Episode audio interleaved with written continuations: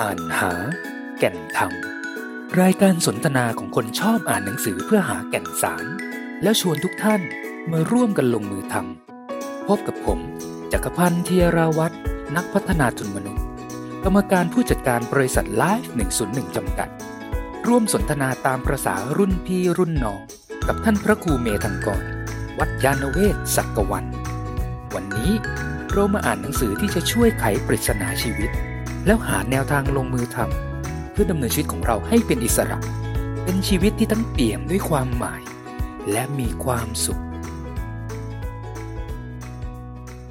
อ่านหาแก่นธรรม EP 8เนี่ยนะครับ เราขอชวนคุณผู้ฟังครับมาคุยเพื่อหาแก่นสาระ จากหนังสือ แห่งความเข้าใจชีวิตและการศึกษาที่แท้ครับ เล่มนี้เนี่ยเป็นผลงานซึ่งรวบรวมบทบรรยายของท่านกฤษณะมุรตินะครับไว้อย่างบรรจงมากๆนะครับ คือเป็นหนังสือที่เต็มไปด้วยคุณค่า เป็นงานที่เอื้อต่อการยกระดับชีวิต แล้วก็น่าจะช่วยพวกเราเนี่ยนะขยายความเข้าใจให้ประจักษ์แจ้งในการดำรงอยู่นะครับต้องเรียนว่าท่านกฤษณมุรติเนี่ยเป็นคุรุนะฮะหรือเป็นครูทางจิตวิญญาณนะครับผู้ยิ่งใหญ่ชาวอินเดียครับ คือต้องบอกเลยว่ามีผู้คนมากมายจากทุกมุมโลกนะครับ ซึ่งกระตือรือร้นจะฟังในสิ่งซึ่งท่านพูด ท่านสอนครับ เพราะสิ่งที่ท่านถ่ายทอดเนี่ยเป็นสากลปราศจากอคติและความลำเอียงครับ คือวิธีการที่ท่านคุยสิ่งที่ท่านสนทนาเนี่ยเผยให้เราเนี่ยครับเห็นรากเหง้าแห่งปัญญาของมนุษย์จริง ๆ ครับ EP เนี่ยเราได้หยิบยก 3 ประเด็นสำคัญจากหนังสือเล่มนี้นะครับ มาพูดคุยต่อยอดกันฮะโดยเราพยายามร้อยเรียงเนื้อหาให้สอดคล้องไปกับยุคสมัยด้วยนะครับ ประเด็นแรกเนี่ยคือเรื่องการศึกษานะครับว่าการศึกษาที่แท้เป็นอย่างไรนะครับมันมีไว้เพื่อให้เรามีแค่อาชีพการงานที่ดี หรือเพื่อควรจะต้องเตรียมเราเนี่ยให้เข้าใจชีวิตทั้งหมดครับส่วนประเด็นที่2นี่คือเรื่องอิสรภาพครับ ว่าความเป็นอิสระที่จริงแท้เป็นยังไงนะครับทำไมความสุขของเราจึงต้องพึ่งพาผู้อื่นด้วยนะครับ แล้วก็ประเด็นสุดท้ายครับ ซึ่งสังคมเราเนี่ยกำลังให้ความสนใจมากทีเดียวครับ คือเรื่องความเท่าเทียมและความเสมอภาค คือในเมื่อเราทุกคนมีศักยภาพที่แตกต่างกันไปนะครับ แล้วทำยังไงล่ะ ที่เราจะสามารถสมานตัวตนซึ่งต่างกันของทุกคนในสังคมนะครับ ให้เกิดการเชื่อมโยงและเห็นประโยชน์ ร่วมกันครับมาติดตามร่วมกันกับพีนี้ครับ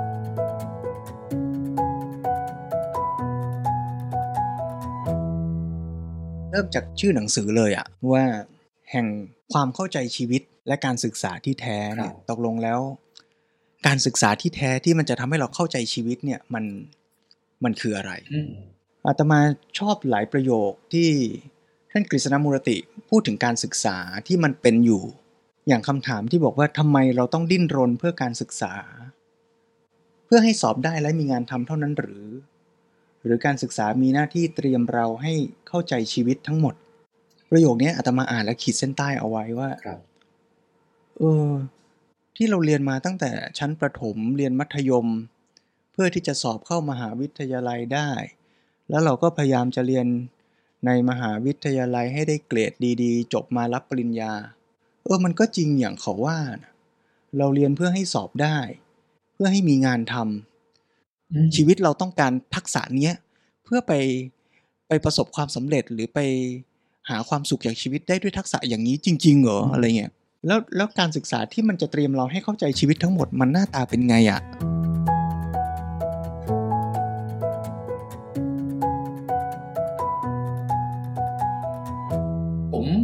ผมชอบประโยคนี้เช่นเดียวกันกับหลวงพี่เลยนะครับ รู้สึกหลาย EP แล้วนะครับ ที่เราเตะตาประโยคเดียวกันนะครับ คือคือเอ่อพอ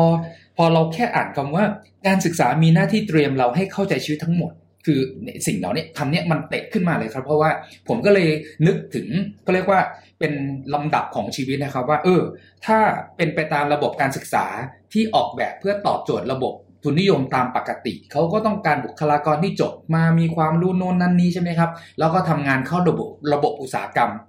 แบบที่เราคุ้นเคยกัน ดังนั้นมนุษย์ในระบบแบบนั้น ซึ่งเราก็ผ่านประสบการณ์แบบนั้นมา หรือมีคนรู้จักมากมายเนี่ยในระดับแรกผมเรียกว่าระดับเลี้ยงชีวิตนะครับ เรามีความรู้มีทักษะเพื่อไปทำงาน ใช้เวลาเฉลี่ยวันละ8ชั่วโมงบ้าง หรือมีโอทีก็อาจจะ10ชั่วโมงบ้างใช่ไหมครับ แล้วก็5วันต่อสัปดาห์บ้าง6วันต่อสัปดาห์บ้าง แล้วก็ทั้งหมดมีเป็นไปเพื่อเลี้ยงชีวิต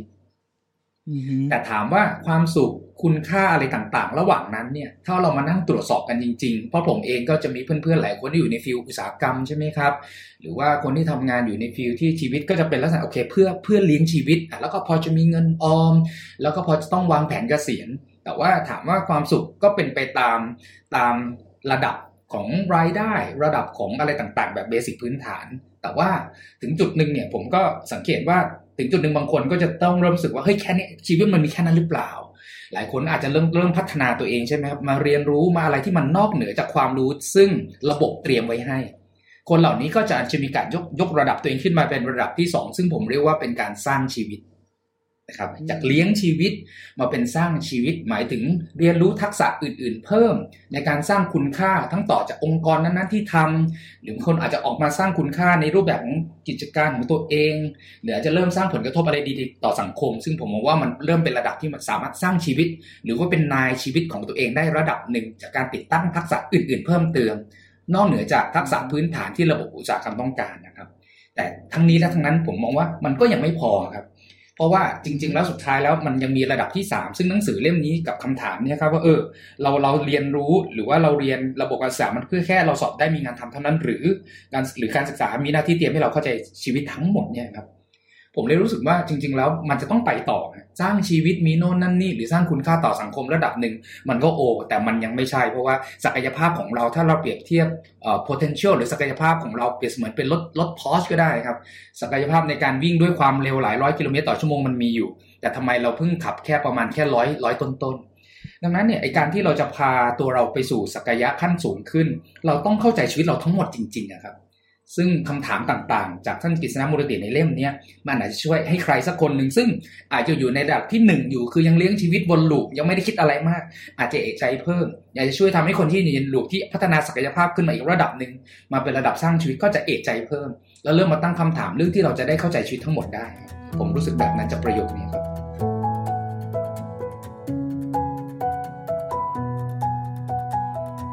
ตอนที่เราเราอยู่ในระดับของการเลี้ยงชีวิตเนี่ยครั บบางทีเราก็ไม่รู้ตัวนะ คือเราก็รู้สึกว่านั่นแหละ คือภารกิจและอืมและพันธกิจทั้งหมดของชีวิตที่เราเราเกิดมาเพื่อสิ่งนั้นน่ะครับกฤษณมุสติยกตัวอย่างว่าเราเกิดมาแล้วเราก็ถูกบอกสังคมบอกให้เราเรียนหนังสือให้เราสอบ ให้เราหางานทำให้เราแต่งงาน มีลูก มีลูกแล้วก็ทำงานหาเงินมาเลี้ยงลูกครับ ให้ลูกได้เติบโตเกิดขึ้นมาแล้วก็ส่งลูกเข้าโรงเรียน ให้ลูกได้เรียนหนังสือเพื่อมีงานทำมีงานทำเพื่อแต่งงานแล้วก็เลี้ยงลูกอืมชีวิตคนเราก็ไม่ต่างอะไรจากเครื่องจักรอืมในขณะที่เราเองก็ยังไม่ชัดเจนว่าชีวิตคืออะไร เราก็แต่งงานแล้วเราก็สร้างชีวิตของคนรุ่นใหม่ขึ้นมา อยู่ในวังวนของการใช้ชีวิตที่คลุมเครือโดยไม่ชัดเจนว่าตกลงแล้ว เรากำลังมีชีวิตและสร้างชีวิตเป็นวัฏจักรกันไปเพื่ออะไร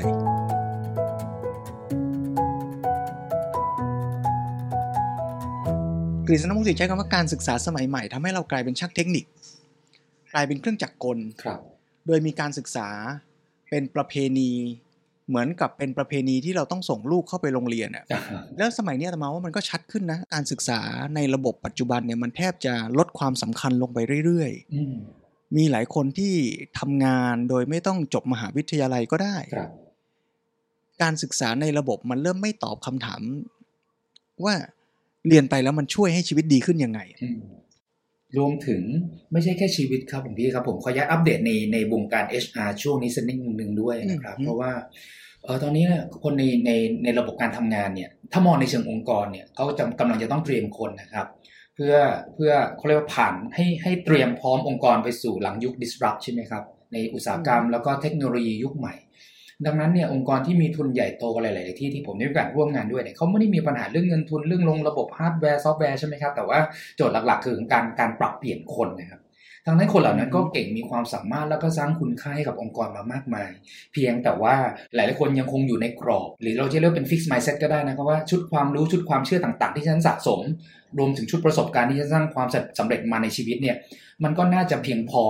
มันน่าจะทำให้ฉันเนี่ยสามารถเกษียณได้อย่างมีความสุข เมื่อเขาฟิกแล้วก็ล็อกตัวเองอะนะครับอยู่ในชุดความเชื่อรวมถึงค่าประเพณีต่างๆ มันก็จะทำให้การทะลวงตัวเขาเองเนี่ยจากกรอบตรงนั้นที่เขาขีดขึ้นมาเองเนี่ย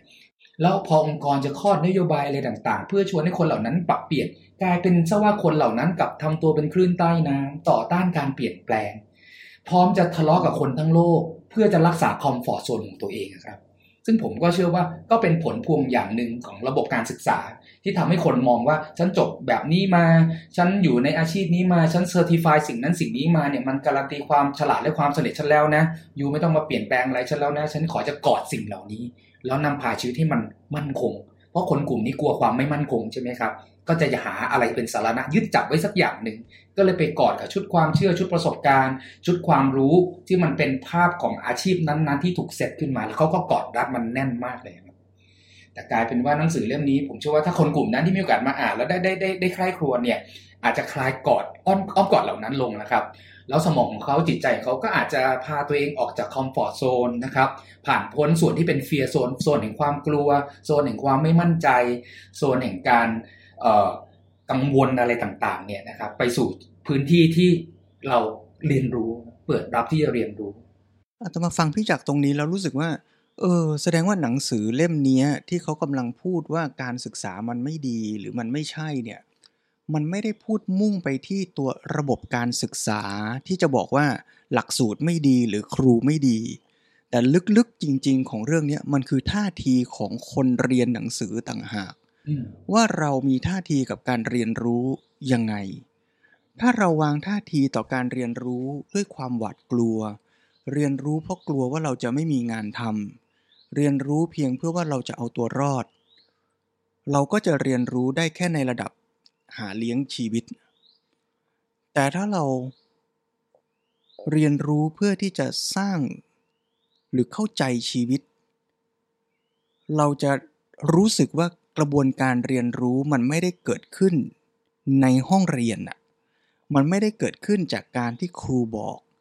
แต่มันจะเห็นทุกสิ่งอย่างรอบตัวเห็นทุกๆขณะของชีวิต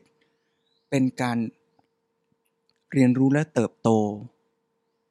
กระบวนการพัฒนาชีวิตมันถึงงอกงามได้ในทุกขณะ จากฟิกซ์มายเซตที่คิดว่า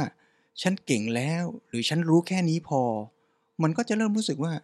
มันมีความรู้อีกมากมายในโลกที่เราจะต้องเรียนรู้และทำความเข้าใจโดยเฉพาะตัวเราเองท่าทีและมุมมองอย่างเนี้ยต่อการศึกษาเนี่ยมันน่าจะเป็นสิ่งที่เราเราหยิบจากแก่นของของหนังสือเล่มนี้มาแล้วลงมือทำได้ด้วยตัวเราเอง โดยไม่ต้องเรียกร้องให้ ระบบสังคมเปลี่ยนไม่ต้องเรียกร้องให้การศึกษาของประเทศเปลี่ยน ซึ่งถ้าเปลี่ยนได้ก็ดีนะ และถ้าเรามีบทบาทในการที่จะเปลี่ยนเราก็คงทำแต่ว่าอย่างน้อยที่สุดที่เราจะเริ่มได้ แล้วลงมือทำได้ที่ตัวเราเองก่อน ก็คือการที่เราจะเปลี่ยนท่าทีในการเรียนรู้ หรือท่าทีที่มีต่อความรู้ ว่าความรู้ไม่ใช่เครื่องมือในการทำมาหากินเท่านั้น ความรู้ไม่ใช่เพียงแค่ เครื่องมือในการแลก เอาเงินมาหาเลี้ยงชีวิตเท่านั้น แต่ความรู้มันคือตัวชีวิตเลยอะ่ะจริงเลยครับกฤษณมูรติบอกว่า เราสามารถเรียนรู้ได้จากทุกสิ่ง ดังนั้นจึงไม่มีผู้นำทาง ไม่มีครู ชีวิตโดยตัวมันเอง คือครู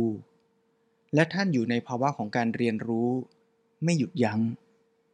ถ้าถ้าเราเข้าใจว่าการศึกษาเพื่อให้เข้าใจชีวิตทั้งหมดปุ๊บเนี่ย ถ้าเราเข้าใจประเด็นที่ท่านกฤษณมูลติยกขึ้นมาเนี่ย เราจะมองว่าตัวเราเนี่ยแหละที่เป็นครูของตัวเองได้ตลอดชีวิต เพียงแต่ว่าเราอะพร้อมที่จะเป็นนักเรียนไหม มันเป็นครูเราได้ตลอดเวลา รวมถึงการเชื่อมโยงของเราใจเราตัวเรา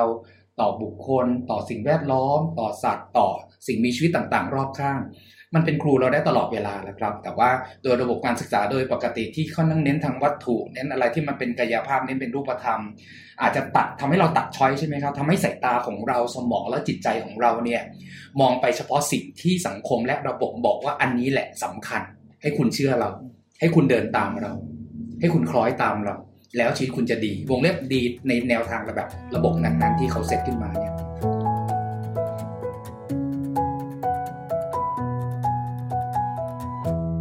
กฤษณมุรติก็พูดถึงเรื่องการเป็นอิสระจากระบบของสังคมเนี่ยเยอะเหมือนกันนะ ผู้เขียนเองเนี่ยก็ประกาศตนเองว่าเป็นอิสระจากลัทธิความเชื่อศาสนา นิกายวันนะต่างแล้วในหนังสือก็บอกว่าเราจำเป็นต้องมีอิสรภาพ เมื่อท่านปฏิเสธทุกๆอย่าง การไม่เรียนแบบ และแสวงหาความรู้ด้วยตนเอง นั่นคือการศึกษาใช่ไหม การยอมตามและคล้อยตามผู้อื่นเป็นของง่าย การที่จะต้องคล้อยตามสังคม หรือสิ่งที่พ่อแม่หรือครูบอกนั้นเป็นของง่าย มันเป็นวิธีการใช้ชีวิตที่ง่ายและปลอดภัย แต่มันไม่ใช่ชีวิต ประโยคนี้โดนนะมันเป็นวิธีการใช้ชีวิตที่ง่ายและปลอดภัยโอ้โหแล้วมันเป็นจุดขายของทุกสิ่งในในปัจจุบันแล้วก็อนาคตเลยพี่ว่าจริงไหมครับ คือสมมุติว่าผมอ่าฮะขอยัดโยงมาเป็นภาคธุรกิจบ้างกันแล้วกันนะครับ ว่าโอเค ผู้บริโภคต้องการอะไรฮะรู้สึกสิ่งอะไรก็ที่ทำให้ฉันรู้สึก feel safety ใช่ไหมรู้สึก feel ปลอดภัย แล้วก็สะดวกสบายง่ายดีถูกคลุ้ม ฉันก็พร้อมที่จะไปใช้บริการในแบรนด์นั้น แพลตฟอร์มนั้น มันเป็นอารมณ์เบื้องลึกของของมนุษย์แต่ละคนนะครับ แต่มันเป็นแค่แค่ระดับต้น แล้วถ้าเราเอาชีวิตเราไปวนลูปอยู่แต่สิ่งเหล่านี้หาของมาตอบสนองความรู้สึกอยากให้มันง่าย อยากให้มันแค่รู้สึกปลอดภัยเนี่ย แต่มันไม่ใช่ชีวิตนะครับจริง ๆ มันอาจจะไปโยงกับคำถามแรกแรกที่เราคุยกันอะว่าไอ้ตัว ตัวเป้าหมายชีวิตเราอะถ้ามันไม่ใช่เกิดมาเพื่อเรียนรู้เพียงเพื่อให้สอบได้ทำงาน มีเงินแต่งงานเลี้ยงลูก หาความสุข ถ้าชีวิตมันไม่ใช่แค่นั้นอะมันชีวิตมันทำอะไรได้มากกว่านั้นหรือเปล่า ซึ่ง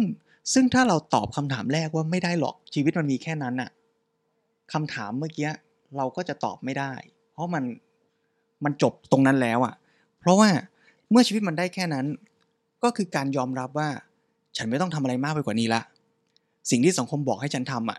ฉันทำได้แค่เนี้ยพอละ แต่ถ้ามันเริ่มมันเริ่มตั้งคำถามกับตัวเองว่าเฮ้ยไม่แน่มั้งมันน่าจะมีอะไรมากกว่านั้นอะเราจะเริ่มรู้สึกว่า การที่เราจะยอมตามสิ่งที่สังคมบอก มันไม่ได้แล้วอะมันจะไม่ไปสู่คำตอบของชีวิตที่ไปมากกว่านั้นอืมมันมันเลยต้องไป ไปย้อนไปถามคำถามแรกก่อนว่า คุณเชื่อไหมว่า ชีวิตคุณเป็นอะไรที่มากกว่าการแค่เกิดมาเพื่อหาเลี้ยงชีวิตได้เปล่า ซึ่งถ้าได้แล้วคุณรู้สึกว่าสังคมหรือระบบของสังคมมันพาคุณไปไม่ถึงจุดนั้นน่ะ คุณจะเริ่มตั้งคำถามกับสังคมแล้วล่ะ ว่า เฮ้ย ผมยอมตามระบบของสังคมไม่ได้แล้วล่ะ เพราะสังคมมันพาผมไปไม่ถึงจุดที่ผมอยากจะไปให้ถึงอะ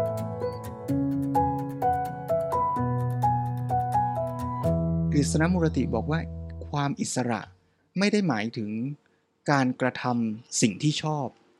หรือหลีกหนีจากสิ่งแวดล้อมซึ่งผูกพันอยู่กับท่าน แต่หมายถึงการเข้าใจปัญหาทั้งหมดของความไม่อิสระ ท่านทราบไหมว่า การพึ่งผู้อื่นหมายความว่าอะไร ท่านต้องพึ่งผู้ปกครอง ครู บุรุษไปรษณีย์นั่นคือการพึ่งทางกายภาพ แต่การพึ่งผู้อื่นอย่างลึกๆ คือในเครื่องหมายคำพูด ความสุขขึ้นอยู่กับผู้อื่น แสดงว่าการที่เราไม่มีอิสรภาพที่จะตั้งคำถามกับแม้แต่ตัวเราเองหรือโลกใบเนี้ยเพราะเราสยบยอม ต่อเงื่อนไขความสุขครับในชีวิตของเรา เมื่อความสุขของเราขึ้นกับเงินตรา ความสุขของเราขึ้นกับ ความรักของใคร เราก็จะต้องสยบยอมต่อสิ่งนั้นอืมเมื่อเรารู้สึกว่าเราไม่มีทางมีความสุขได้ด้วยตัวเราเอง ถ้าไม่มีเงิน เงินเท่านั้น คือปัจจัยที่จะทำให้ฉันมีความสุขได้ ฉันก็จะต้องทุ่มเทชีวิตทั้งหมด เพื่อให้ได้เงิน อิสรภาพก็จะหายไปในเวลานั้นครับแต่ทำไมทำไมพระตอนอาตมาบวชเป็นพระแล้วอาตมารู้สึกว่าเออชีวิตมัน อิสระจังเลยอะ่ะ คือมันไม่ได้อิสระร้อยเปอร์เซ็นต์นะ เรายังพึ่งพาผู้อื่น การดำรงอืมชีวิตของเราเนี่ย พึ่งพาคนอื่นมากกว่าแต่ก่อนอีกนะ ไม่บวชเนี่ย เรามีเงินซื้อข้าวกินเองจะกินร้านไหนก็ได้ อืมแต่ว่าบวชมาเนี่ย เลือกไม่ได้อะเขาให้อะไรก็กินอะ ครับ มันดูเหมือนไม่มีอิสรภาพที่จะเลือกจะกินอะไรอืมแต่มันกลับมีอิสรภาพข้างใน ที่เราไม่ตกอยู่ใต้อำนาจที่จะต้องไปวิ่งหาเงิน เพื่อที่จะได้ไปกินร้านที่ฉันอยากกินน่ะครับ เมื่อใจมันอืมกินอะไรก็ได้นั่นแหละ เมื่อนั้นต่างหากอิสรภาพมันถึงเกิดขึ้น คือความอิสระเนี่ยมันไม่ได้เอ่อต่อสิ่งภายนอก แต่ว่าอิสระต่อความอยากความปรารถนาอะไรบางอย่าง ที่มันเกิดขึ้นภายในถูกไหมครับอาตมาว่านั่นคือสิ่งที่กฤษณมูลติพยายามจะสื่อเหมือนกันว่าอิสรภาพที่แท้มันต้องเกิดขึ้นจากข้างในที่เรามีอิสรภาพ ต่อตัวเราครับให้ได้ก่อนอืมสมมุติว่าเราเป็นหมอ หมอที่มีอิสรภาพ จากความอยากจากการแข่งขัน จากการเปรียบเทียบกับคนอื่นเนี่ยหมอคนนั้นเนี่ยจะตื่นเช้าแต่ละวัน แล้วอยากทำอะไรในชีวิต ในสิ่งที่ดีสิ่งที่เป็นประโยชน์ได้เต็มที่ แต่หมออีกคนหนึ่งที่ตื่นขึ้นมาด้วยพันธนาการที่ว่า ฉันมีหนี้บัตรเครดิตอยู่ เพราะว่าฉันอยากได้รถคันแพงๆเหมือนคนนั้นคนนี้ ฉันอยากจะมีความสุขจากคนที่ฉันรัก เมื่อเขาตื่นเช้าขึ้นมา มันจะมีพันธนาการรอเขาอยู่ ว่าวันนี้เขาต้องทำอะไร เพื่อสนองเครื่องผูกมัดในใจของเขา ชีวิตของเขาวันนั้นเขาไม่สามารถตอบได้โดยอิสระ ว่าเขาจะตื่นมาวันนี้เพื่อทำประโยชน์สร้างคุณค่าหรือหาความสุข จากการทำอะไร เพราะมันถูกจองจำด้วยพันธนาการที่เขาสร้างขึ้นไว้เรียบร้อยแล้ว หนังสือเล่มนี้เกิดจากการรวบรวมบทสนทนาครับ ที่ท่านกฤษณมุรติเนี่ยพูดคุยอยู่ในอินเดียครับ ในเรื่องการศึกษาอยู่ในโรงเรียนแห่งหนึ่งครับ ซึ่งมีทั้งคุณครู มีทั้งเด็กนักเรียน แล้วก็คุณผู้ผู้ผู้ปกครองด้วยนะครับ ที่มาพูดคุยแลกเปลี่ยนกัน เพื่อจะทำให้คนทั้งสามกลุ่มนี้เนี่ยได้เข้าใจทั้งเรื่องของชีวิต ทั้งเรื่องของการศึกษาครับ แล้วมีคำถามหนึ่งที่เด็กตาผมมากเลยครับของพี่ครับ ก็คืออยู่ดีๆมีเด็กน้อยคนหนึ่งครับ เด็กผู้หญิงครับ ลุกขึ้นยกมือแล้วก็ถามท่านกฤษณมุรติว่าทำไมข้าพเจ้าจึงไม่พอใจกับสิ่งใดเลย โอ้โห ถามว่าเราคนละสมมติว่าผมเป็นครู หรือผมเป็นพ่อเป็นแม่ แล้วลูกเรายกคำถามเนี่ย เป็นเป็นหลวงพี่หลวงพี่สะอึกไหมครับ ผมสะอึกนะครับ ที่เฮ้ยอยู่ดีเด็กผู้หญิงตัวเล็ก ๆ คนหนึ่งเนี่ยนะครับ ขึ้นมาตั้งคำถามเนี่ยฮะผู้ใหญ่จะตอบกันยังไงวะคือรู้สึกว่าจุดเริ่มต้นอันหนึ่งคือเรายังไม่รู้เหมือนกันนะว่าเด็กผู้หญิงคนนี้เนี่ย ข้างหน้าเขาจะเขาจะค้นหาคำตอบของคำถามเขาได้หรือเปล่า แต่ว่าการที่เขายกมือแล้ว แล้วพูดประโยคนี้ขึ้นมาเนี่ย มันเกิดจากการตระหนักรู้ในใจเขาว่าเขากำลังไม่พอใจอืมสิ่งที่อยู่รอบตัวเขาน่ะ ซึ่งอาตมารู้สึกกลับกันว่า เราก็อาจจะรู้สึกแบบเด็กผู้หญิงคนนี้ แต่เราไม่กล้ายกมือในสังคมของเราโอ้เป็นไปได้หรือในโรงเรียนของเราใช่อาตมาว่าอันนี้ก็เป็นอิสรภาพนะ อิสรภาพที่ทำให้ความไม่พอใจ หรือการครับไม่ยอมรับมันถูกเอื้อนเอ่ยออกมาน่ะครับแล้วที่ยากไปกว่านั้นอีกก็คือว่า มีหนำซ้ำเราอาจจะหนักกว่าเด็กผู้หญิงคนนี้คือเราไม่รู้ตัวว่าเรากำลังอยู่ในสภาพแวดล้อมที่ไม่น่าพอใจอะอืมแล้วเราก็สยบยอมกับสภาพแวดล้อม ที่เราไม่ทันรู้ตัวว่ามันไม่น่าพอใจอะ แต่การตื่นรู้ของเด็กน้อยคนนั้นคือการรับรู้ตัวเองอย่างซื่อตรง ว่าฉันกำลังค้นพบว่าสิ่งที่อยู่รอบตัวฉันมีบางอย่างไม่น่าพอใจอืมอาตมาว่ามันคล้ายกันมากเลยกับเจ้าชายพระองค์หนึ่ง ที่อยู่ในสังคมที่เปี่ยมไปด้วยความสุข ผู้คนแวดล้อมบำรุงบำเรอด้วย ข้าวของเครื่องใช้ ความสวยงาม ความสุขมากมาย แล้วเจ้าชายพระองค์นั้น ตั้งคำถามว่าชีวิตมันมีแค่นี้เหรอ ชีวิตที่เป็นแบบเนี้ยมันใช่เหรอ มันไม่น่าพอใจนะ มันน่าจะมีสภาวะที่ดีกว่านี้นะ แต่ว่านี่คือจุดเริ่มต้นมากเลย นี่คือจุดเริ่มต้นของอิสรภาพที่ยิ่งใหญ่ของมนุษยชาติ ที่จะรับรู้จริง ๆ ว่าชีวิตของตัวมีปัญหา ทุกขสัจจะเนี่ยคือปัญหาของชีวิต แล้วถ้าเราไม่รู้ว่าชีวิตเรามีปัญหา มีหนำซ้ำหลอกตัวเองว่าชีวิตคือความสุข และชีวิตคือเครื่องมือหรือเครื่องจักร ที่จะผลิตหรือประกอบสร้างความสุขเพื่อมาสนองชีวิต เรากำลังเดินทางชีวิตไปเส้นทางหนึ่งอะแต่ถ้าเราตระหนักรู้ว่าชีวิตตัวมันมีความบกพร่อง มันจะต้องพัฒนา มันจะต้องแก้ มันจะต้องซ่อม มันจะต้องจัดการเนี่ย มันจะพาชีวิตไปอีกทางหนึ่งเลยนะครับ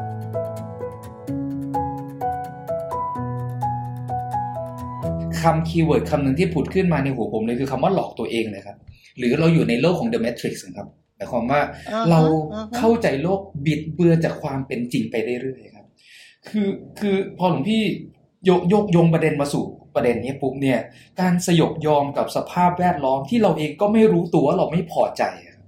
ลึกๆมันมีความขุ่นมัวมันมีความไม่พอใจ แต่หลายคนก็ผลักหรือว่าผลักใส่ให้ตัวเองกลับไปอยู่ในโลกแมทริกซ์ก็คือโลกของการหลอกตัวเอง เพราะว่าการที่ฉันมีสิ่งนี้ การที่ฉันมีเฟอร์นิเจอร์รอบตัวแบบนี้มีอ็อกเซสซอรี่นั้นโน้นนั้นนี้วงเล็บผ่อนอยู่ กู้มาใช้เงินในอนาคตตัววันนี้ยังชักหน้าไปถึงหลัง หรือว่านี้บัตรเครดิต ทับซ้อนกันเจ็ดใบแปดใบแล้วก็เริ่มมีปัญหาอะไรก็แล้ว แต่ แต่ก็ยังหลอกตัวเองว่าไม่เป็นไรหรอกดูสลิปเหล่านี้แล้วฉันก็มานั่งจ้องกระเป๋าตัวเอง มานั่งจ้องรองเท้าตัวเอง ที่ใช้เงินในอนาคตหรือเงินคนอื่นซื้อหรือหยิบยืมมาก่อนแล้วก็หลอกตัวเองว่าเออนี่แหละ ก็ดีแหละ แล้วก็มานั่งกลับมานั่งเปิด Facebook เปิดโซเชียลต่างๆ แล้วก็มานั่งดูจำนวนไลค์จำนวนเมนต์ที่คนเคยชื่นชม ที่เราเอากระเป๋าแบรนด์นั้น accessory เหล่านี้ โพสต์คู่กับเรา แล้วก็โพสต์ออกไปแล้วก็มีคนกดไลค์ต่างๆ แล้วก็ประโลมโลกบอกกับตัวเองว่า เราชีวิตเราดีแหละ เราโอเคแหละหรือเปล่า เขาอยู่ในโลก The Matrix หรือเปล่า เขาหลอกตัวเองอยู่หรือเปล่า ว่าอย่างนี้เรียกว่าความสุข โดยที่เขาไม่ได้ตระหนักรู้ว่าไอ้นี่แหละชีวิตแบบนี้แหละตัวมันนี่แหละคือความบกพร่อง ถ้าเขาเอกใจแล้วก็เริ่มตั้งคำถามแบบเด็กหญิงเล็กๆคนนี้ใช่ไหมครับว่าเออทำไมข้าพเจ้าจึงไม่พอใจกับสิ่งใดเลยล่ะแล้วนำใช้คำถามนั้นชี้นำตัวเอง แล้วตั้งคำถาม อาจจะพายเขาออกจากโลกเดอะแมทริกซ์กลับมาสู่โลกความเป็นจริงก็ได้ครับ ใช่ใช่อาตมารู้สึกว่ามันคือกระบวนการออกจากเมทริกจริง ๆอะ่ะแล้วมันก็จะมีคนกลุ่มหนึ่งที่รู้สึกว่า ฉันยอมที่จะอยู่ในเมทริกซ์อะอาตมาถึงถึงตัวโกงที่ที่มันทรยศอืมครับเอ่อนีพระโอเอกในพระเมเอทกริกซ์อะครับผมอ่าน่ะแล้วกลับไปนั่งกินสเต็กอยู่ในเมทริกซ์น่ะใช่คือมันก็รู้ทั้งรู้อะว่าเมทริกซ์มันไม่จริงอะครับแต่มันง่ายอะ มันสุขอะ มันสบายอะครับเพราะฉะนั้นสรุปแล้วเมทริกซ์ก็คือกรอบสังคมที่เราเราอาจจะไม่ทันรู้ว่ามันมีข้อบกพร่อง หรือบางทีเราอาจจะรู้ แต่เราก็รู้สึกสมยอมอืมสยบยอมอืมเพื่อให้ได้มาซึ่งความสุขแบบนั้นครับเพราะเราไม่เชื่อในศักยภาพตัวเองอืมว่าเราจะสามารถ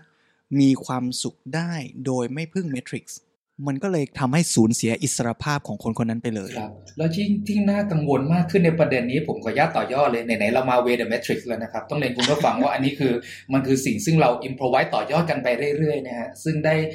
เริ่มจากเราได้รับ inspiration จากประโยคดีๆคำถามดีๆ มากมายจากท่านกฤษณมูรติครับ ขออนุญาตชวนหลวงพี่ต่อยอดไปอีกนิดนึงอย่างนี้นะครับว่า ตอนนี้โลกกำลังจะไปสู่ยุค นะครับ หรือว่าในมุมของเทคโนโลยีที่เรียกว่า Metaverse นะครับ ที่สามารถอืมอืมเอาเทคโนโลยี virtual reality augmented reality ใช่ไหมฮะ VR AR แล้วสร้างโลกเสมือน เพราะเมื่อชีวิตจริงมันแย่ เมื่อชีวิตจริงมันแย่ คุณไปสร้างตัวตนคุณในโลกเสมือนสิ ซึ่งเปรียบเทียบกับโลก The Matrix นะฮะในโลก The Metaverse มีตัวตนคุณอย่างเป็นอย่างที่คุณเป็น คุณสามารถไปอยู่ในประเทศไหน คุณสามารถไปอยู่ในพื้นที่ไหนใน cyber space นั้นๆก็ได้ หน้าตาคุณจะยังไงก็ได้คุณจะมีในสิ่งที่คุณต้องการ แล้วคุณก็ไปใช้จ่ายไปมีความสุขไปเสพความสุขวงเล็บจอมปลอมเทียมเทียมนะครับแล้วคุณก็จะได้มีความสุขใน Matrix ตรงนั้น แล้วมันมันเป็นโลกซึ่งเม็ดเงินมากมายมหาศาลกำลังไหลไปใน way นั้นนะครับ จนถึงขนาดที่มาร์คซักเกอร์เบิร์กเนี่ยครับล่าสุดก็ประกาศแล้วว่าจะปรับเปลี่ยนหรือ transform ตัวบริษัท Facebook เนี่ยไปเป็นบริษัท Metaverse เต็มตัว รวมถึงจะเปลี่ยนชื่อบริษัท หรือปรับโครงสร้างธุรกิจหรือเพื่อรองรับเรื่อง Metaverse เพื่อบิวให้คนทั้งโลกเนี่ยสละตัวเองออกจากโลกความจริงอันเจ็บปวดนะครับ เราไปสู่โลกอย่างที่ว่า เอ้พี่จักรถ้าถ้าเรามองว่าไอ้ชีวิตจริงที่เราอยู่มันก็เมทริกซ์ชั้นหนึ่งแล้วนะครับ ใช่ครับ ไอ้เมทริกซ์อันใหม่กับเมทริกซ์อันเก่ามันต่างกันยังไงอะกระแสของโลกมันไปในทางที่ผลักไสเราไกลออกจากความจริงแท้ ไกลออกจากการที่เราจะกลับมาตั้งคำถาม แล้วก็ค้นหาหรือการ ค้นพบอิสรภาพที่จริงแท้ของมนุษย์ ซึ่งเรามีศักยภาพที่ค้นพบมันได้ครับ มันผลักให้เราไกลจากความสามารถตรงนี้ไปเรื่อยๆ อ่อนแอลงในทักษะเรื่องนี้ไปเรื่อยๆ กล้ามเนื้อทางสติปัญญาของเราเริ่มอ่อนแอไปเรื่อยๆ ถ้าเราไม่เข้าใจกระแสไหลวนของโลกแบบนี้ครับ keyword คือคำว่าอิสรภาพนั่นแหละ ใช่ คือเราเนี่ยกล้า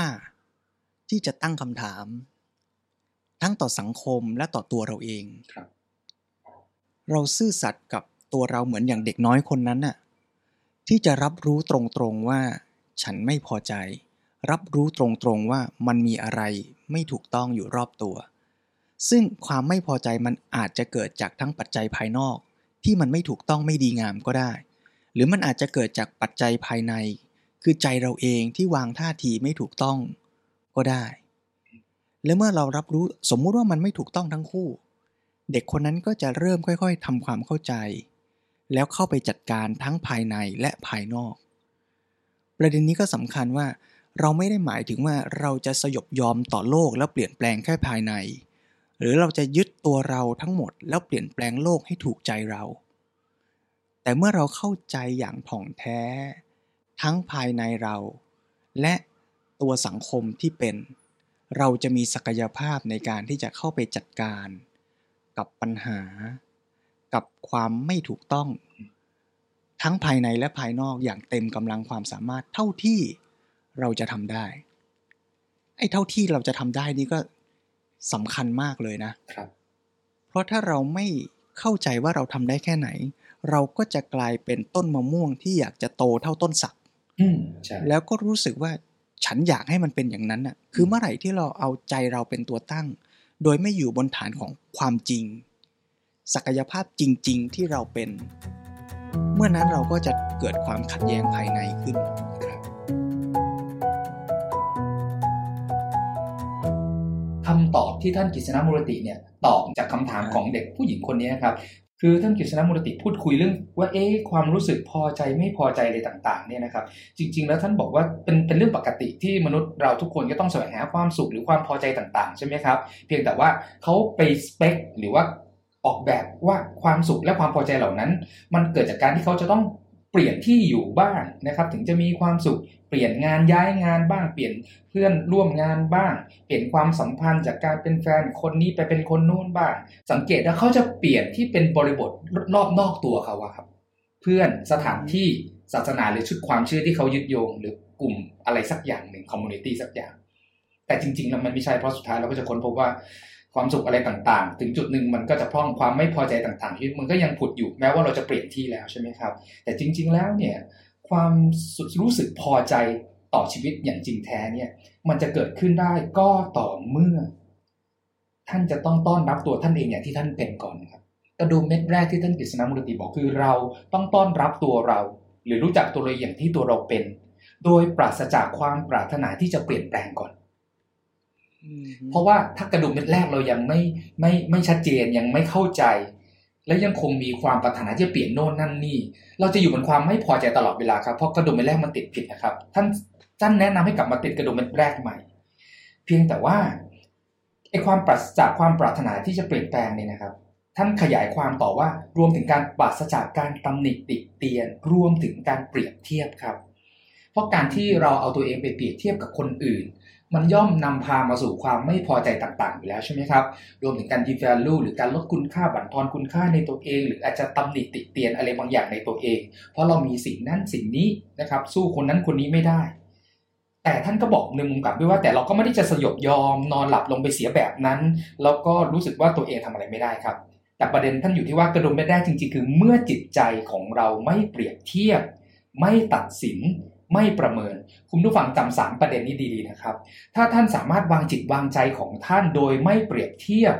ไม่ตัดสินและไม่ประเมินได้เนี่ยท่านจะเริ่มเห็นในสิ่งที่จิตของท่านเป็นนะครับสิ่งที่มันจะเกิดขึ้นในแต่ละขณะครับ โดยที่จะปราศจากความพยายามจะเปลี่ยนแปลงมันครับและการรับรู้นะเช่นนี้แหละครับ มันจะเป็นจุดเริ่มต้นของความพอใจ ในสิ่งที่เรามีเราเป็น แล้วเราจะเริ่มเป็นอิสระในเลเวลที่หนึ่งส่วนใหญ่เราไม่เห็นอย่างที่เราเป็นครับ เราอยากจะเป็นอย่างที่สังคมขีดให้เป็น หรือคนรอบข้างเป็นครับ เราจึงไม่ค่อยจะพอใจกับชีวิต โดยที่ไม่สัมผัสและตระหนักรู้ถึงสิ่งที่เกิดขึ้นในจิตในใจเราแต่ละขณะครับ อันนี้คือคำตอบของท่านกฤษณมูลตินะครับ แล้วผมเชื่อว่าก็น่าจะเป็นประโยชน์กับหลายๆคนที่ก็มีความรู้สึกเช่นเดียวกับเด็กน้อยคนนี้นะครับ ซึ่งมีความไม่พอใจกับสิ่งนั้นสิ่งนี้สิ่งใดๆเลยในชีวิตเนี่ยนะครับคล้ายๆเรากำลังปลูกต้นไม้สักต้นหนึ่งอะแล้วเราก็ไปคิดว่าต้นไม้ต้นเนี้ย มันจะโตได้สูงเท่ากับต้นข้างๆไหมอะอืม แต่สิ่งที่ดีที่สุดกับต้นไม้แต่ละต้นคือการเข้าใจจริง ๆ ว่าต้นไม้ต้นนั้นมันชนิดไหน มันต้องการปุ๋ยแบบไหน มันต้องการน้ำแค่ไหน แล้วถ้าเราเข้าใจต้นไม้นั้นถูกต้องตรงชัดแค่ไหน เราก็จะสามารถลงมือกระทสิ่งที่เป็นปัจจัยให้สอดคล้องกับสิ่งที่ต้นไม้ต้นนั้นต้องการจริงครับๆแล้วมันก็จะโตได้เต็มศักยภาพของมันจริงอืมๆโดยไม่เกี่ยวกับต้นข้าง ๆ เลยอะ่ะครับ สาธุเลยครับใช่เลยครับ แต่ศักยภาพจริง ๆ ของชีวิตของเราน่ะมัน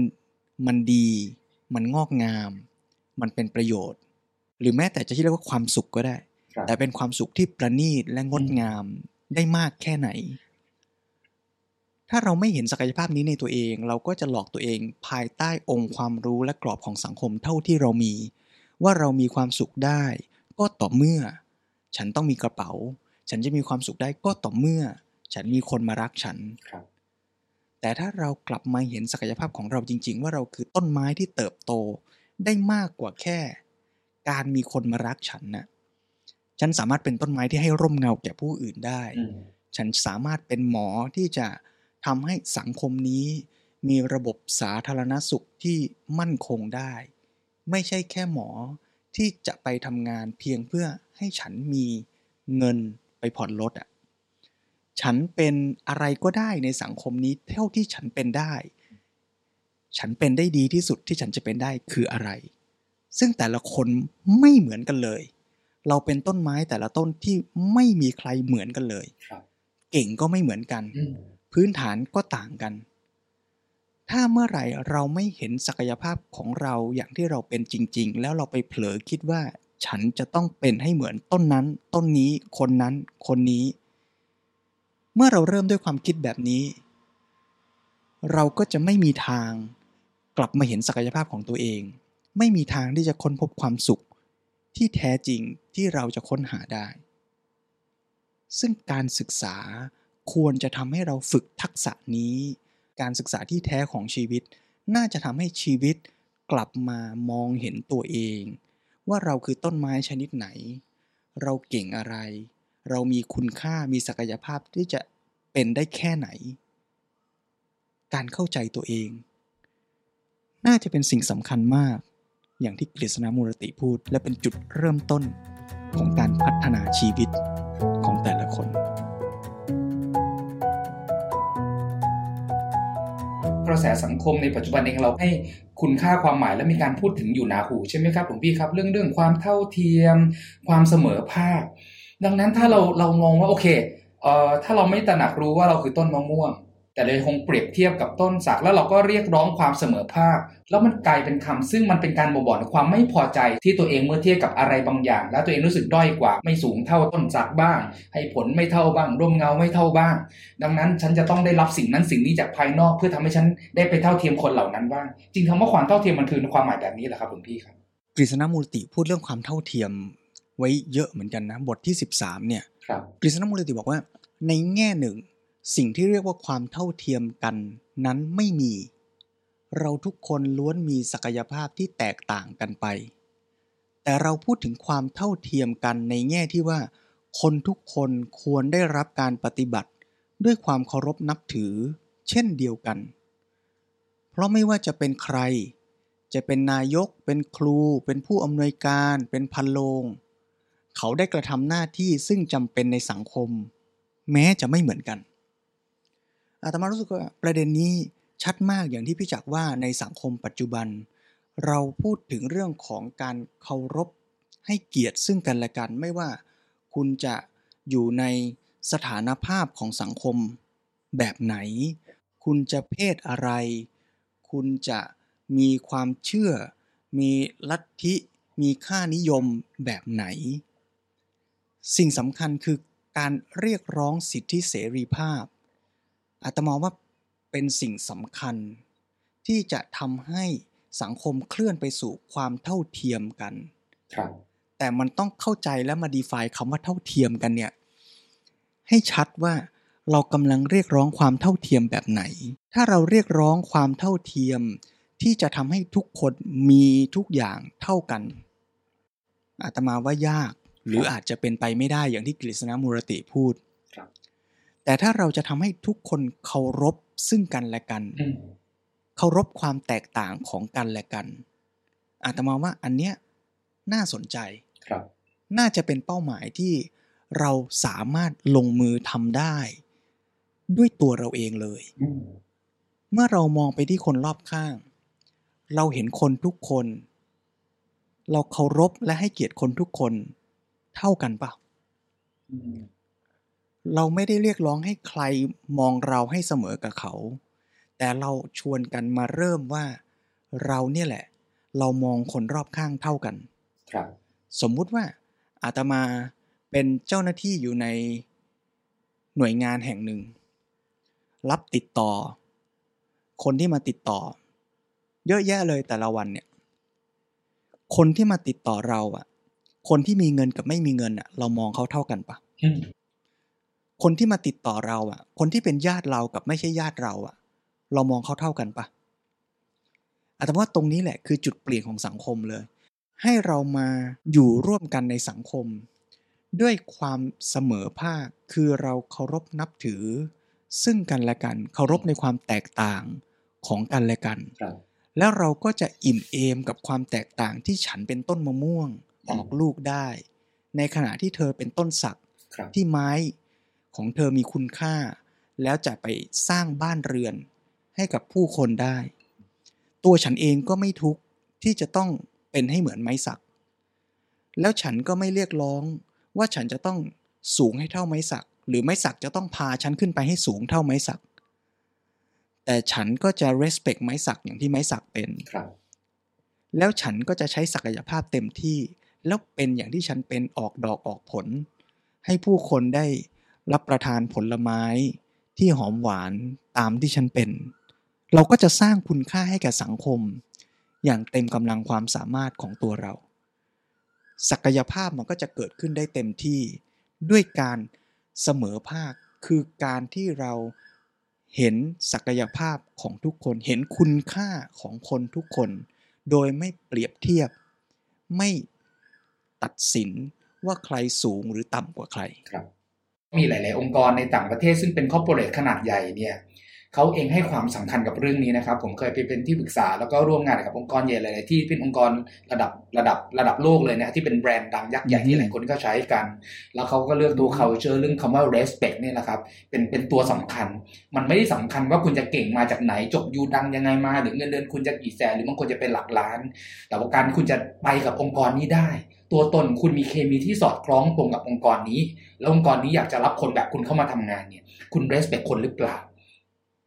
ถึงแม้กระทั่งหลายองค์กรเขามีวิธีวัดเลยนะในช่วงสัมภาษณ์นะครับหรือในกระบวนการในการคัดสรรว่าคนคนนี้มีโลกภายในในการ respect ผู้คนหรือเปล่า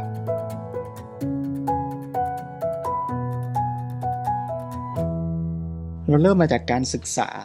ว่าการศึกษาในสังคมมันพาเราไปไหน เพราะฉะนั้นเราจะต้อง กลับมาตั้งคำถามกับตัวเอง แต่เราจะตั้งคำถามนั้นได้ เราจะต้องมีความกล้า ไม่มีความกลัว สภาวะนั้นคืออิสรภาพที่เราจะตั้งคำถามตรวจสอบ ค้นหาศักยภาพที่แท้จริงของตัวเราได้ เมื่อเราเห็นศักยภาพของตัวเราของผู้คนรอบข้าง เรายอมรับความแตกต่าง เราไม่ด้อยค่าคนอื่น เราเห็นทุกคนมีคุณค่าในรูปแบบที่แตกต่างกันความเสมอภาคในสังคมก็เกิดขึ้น เมื่อความเสมอภาคในสังคมเกิดขึ้น แต่ละคนก็จะใช้ศักยภาพของตัวเองทำประโยชน์ตามที่ตัวเองมีศักยภาพอย่างที่แตกต่างกันนั้นน่ะเพื่อไปสู่เป้าหมายร่วมกัน โดยไม่ใช่เป้าหมายของใครคนใดคนหนึ่ง ไม่ใช่เพื่อใครฝ่ายใดฝ่ายหนึ่ง แต่เราจะต้องมองเห็นสังคมทั้งสังคม มองเห็นโลกทั้งใบ โดยไม่แยกมนุษย์ ออกจากโลก โดยไม่แยกฝ่ายฉันออกจากฝ่ายเธอ การศึกษา น่าจะต้องทำหน้าที่นี้ และไม่ใช่การเรียกร้องการศึกษาที่ใครจะต้องมาจัดวางระบบการศึกษาอย่างนี้ให้กับเรา แต่ถ้าเรารู้สึกว่าการศึกษาอย่างนี้จะเกื้อกูลต่อชีวิต และสังคมที่เราอยู่ เราน่าจะต้องเริ่มสร้างการศึกษาอย่างนี้ ให้กับชีวิตตัวเราเอง และถ้าเราทำได้มากขึ้นเท่าไหร่ เราก็จะมีศักยภาพที่จะจัดการศึกษา แบบนี้ให้กับคนรอบตัวเราไม่ว่าจะเป็นลูกเรา ลูกศิษย์ของเรา เพื่อนร่วมงานของเรา ให้เกิดความเข้าใจและมีท่าทีในชีวิตและสังคม อย่างที่จะเกื้อกูล ศักยภาพ ของตนเองและสังคมนี้ได้อย่างเต็มที่ วันนี้เนี่ยเชื่อว่าคุณผู้ฟังนะครับ ถ้าเราจับประเด็น 3 ประเด็นหลัก ทั้งในประเด็นที่ 1 เรื่องการศึกษา ประเด็นที่ 2 เรื่องอิสรภาพ แล้วก็ประเด็นที่ 3 เรื่องความเท่าเทียมหรือความเสมอภาคเนี่ยเราจะค้นพบว่ามันเป็นเรื่องซึ่งต้องเกิดจากภายในเราทั้งสิ้นนะครับคือเมื่อจิตเราเริ่มสงบนิ่งจากภายใน เฝ้ามองสรรพสิ่งอย่างที่มันเป็น แล้วเราก็กระทำตามกิจตามหน้าที่ความรับผิดชอบที่เราต้องทำโดยที่ไม่เอาตัวเองเข้าไปผูกมัดเนี่ยนะ มันจะทำให้แบบความตั้งใจดีทั้งหลายของแต่ละคนเนี่ยนะไม่จะเป็นเรื่องการดูแลตัวเอง ความรักชาติ การจะกอบกู้โลก สิ่งแวดล้อมหรืออะไรก็แล้วแต่เนี่ย เราสามารถทำสิ่งเหล่านั้นได้ด้วยความรักทำได้ด้วยทำให้ใจเราสงบแล้วก็ปลอดโปร่งนะครับแล้วมันทำให้สิ่งต่างๆ ที่ผ่านเข้ามาแล้วมันก็ผ่านพ้นไปเนี่ย มันเป็นความธรรมดาของชีวิตครับ และนี่นะคือการศึกษาที่แท้จริง แล้วก็เมื่อคิดตามสิ่งเหล่านี้ได้ก็จะนำพาโลกภายในของทุกท่านนะครับออกจากโลกของแมทริกซ์ครับนำไปสู่อิสระภาพอะไรต่างๆ โดยที่ไม่ได้ยึดโยง จากกระดุมเม็ดแรกก็คือตัวกูของกูครับ แล้วสิ่งเหล่านั้นก็จะนำพาไปสู่วงกลมระดับที่ 3 คือความเท่าเทียมเสมอภาคที่โลกภายในของเรารับรู้รู้สึกแล้วเรสเพคต่อคนภายนอกอย่างแท้จริงครับ แล้วหลังจากนั้นเราก็จะสร้างสามารถสร้างสังคมในฝัน โลกในฝันที่หลายคนต้องการได้ครับ แต่ขอแค่เริ่มต้นจากกระดุมเม็ดแรกครับ คือโรคภายในจิตใจของเราเองก่อนครับ